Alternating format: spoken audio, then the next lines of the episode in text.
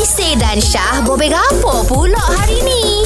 Kita nak cerita ni pasal mulut masin. Apa yang kita cakap menjadi kebenaran. Itulah disilahkan sebagai mulut masin. Kita ada Ayah Lee ni.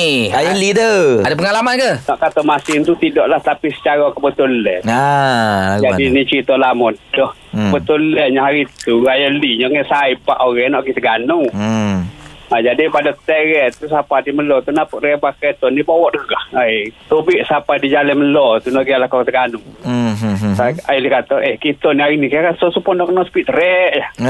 Jadi duduk siapa di Puah Badu tu kena sungguh nyelama di tank.